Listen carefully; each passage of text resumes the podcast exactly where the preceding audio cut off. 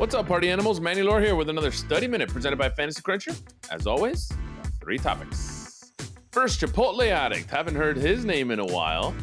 He leads all Sharks with over $100,000 in winnings, took down the big tournament. I'll show you how.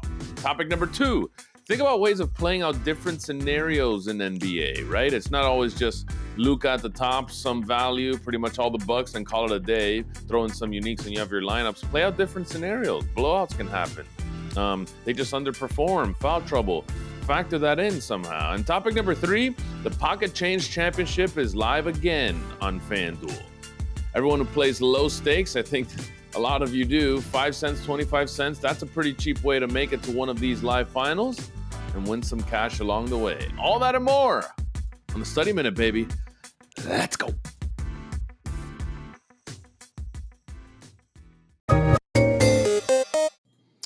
It was the best of the best yesterday in uh, in the Mega Eights, as it wasn't only Chipotle who had a good day, but it was all the sharks. Really, it was it was shark infested waters, and pretty much any tournament you looked at yesterday had a shark at the top, uh, dominating. Really, it was it was pretty crazy. Chipotle won this one.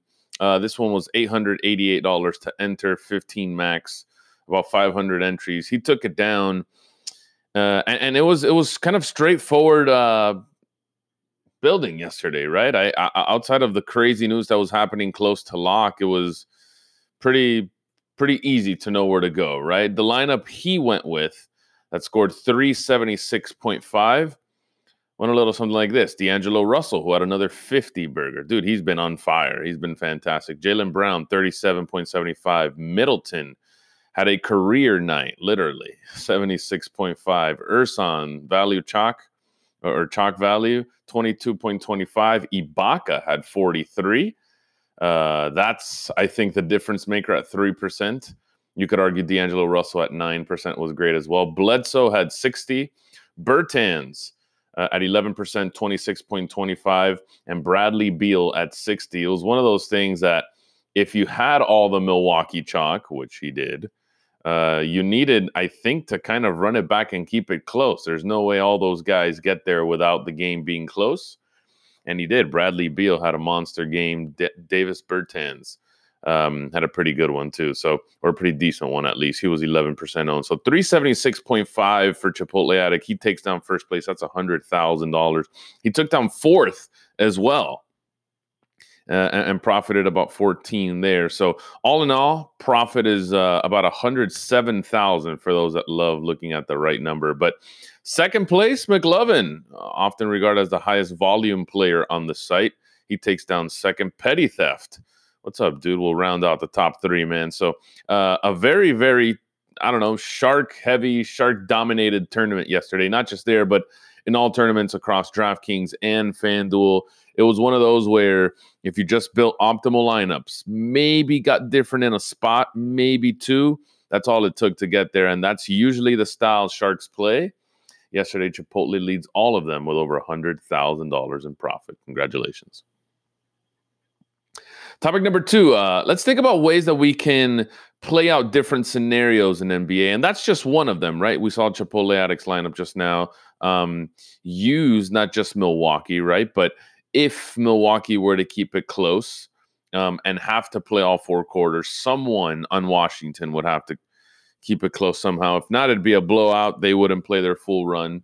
It'd be wise to maybe look elsewhere, maybe, right? At least in tournaments. But if you were if you if you plan that this was gonna kind of shoot out and, and stay pretty close, then Bradley Beal was a pretty decent option, right? I know he was 50% owned, but maybe one more guy. Why not? And and and Bertans maybe could have been that guy. I know for his price tag didn't do all that well, but the idea behind this is what I'm talking about, right? That if you play three from Washington, well, uh, if if not just Middleton and Bledsoe, but maybe a value play like Ersan was going to get there, then a lot of stuff has to happen on the other side too. And um, that that that's how his lineup went down. But a few other things you could have taken note of, right? Like if you look at the rest of that tournament, um, the Dante Exum stuff, the uh, Delon Wright stuff, the Luka stuff, like all those things could have definitely played out. There were somewhere uh, in the realms of possibility, right? And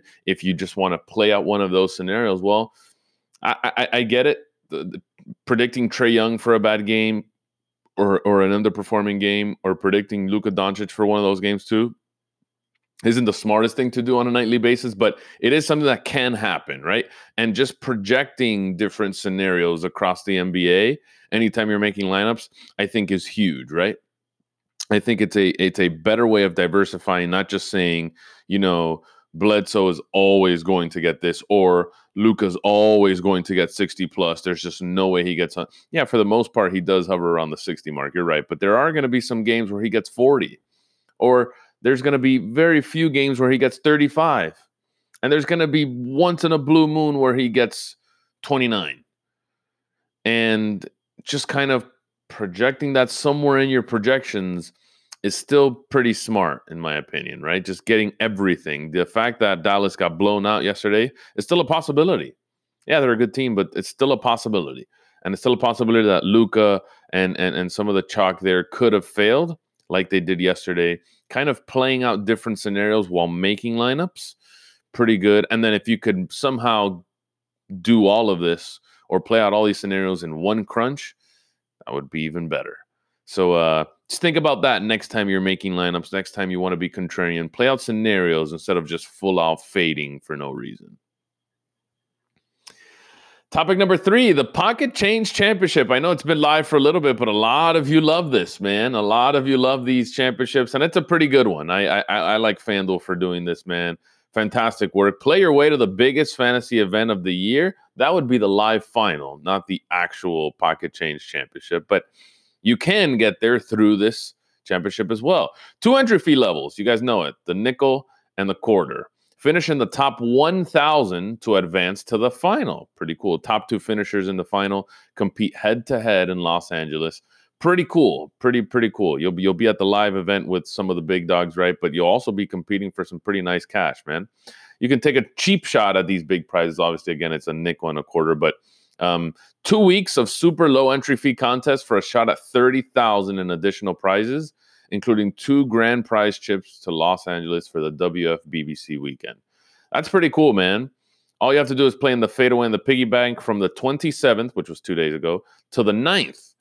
For each one of your lineup that finishes in the top 1,000, you'll earn one entry into the Pocket Change online final, which will be on the 12th, February 12th.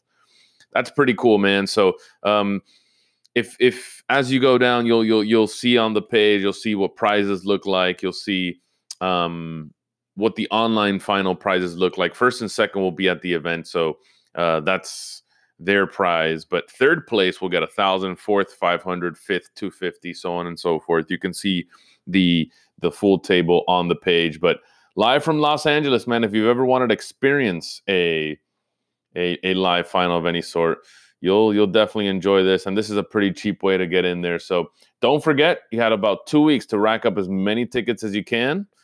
And for the most part i think everyone i know the whole stream the whole group the whole discord should be eligible for this or at least 99% of you. So get in there get some tickets and make us proud in the live final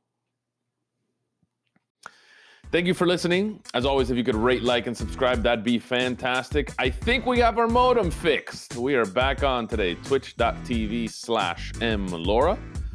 Back on the grind today, man. Trying to uh, see what happened yesterday, get a player spotlight in, learn a little bit more, got the juices flowing for the week. YouTube, back on, on, on YouTube mode, can finally upload again starting today. So everything goes back to normal for the next week or so. I will not miss a damn day. I promise you that. and of course, if you don't want to check any of those things out, fine by me. No issues there. I don't hold grudges. Just come back and download the same podcast tomorrow. Catch you guys then.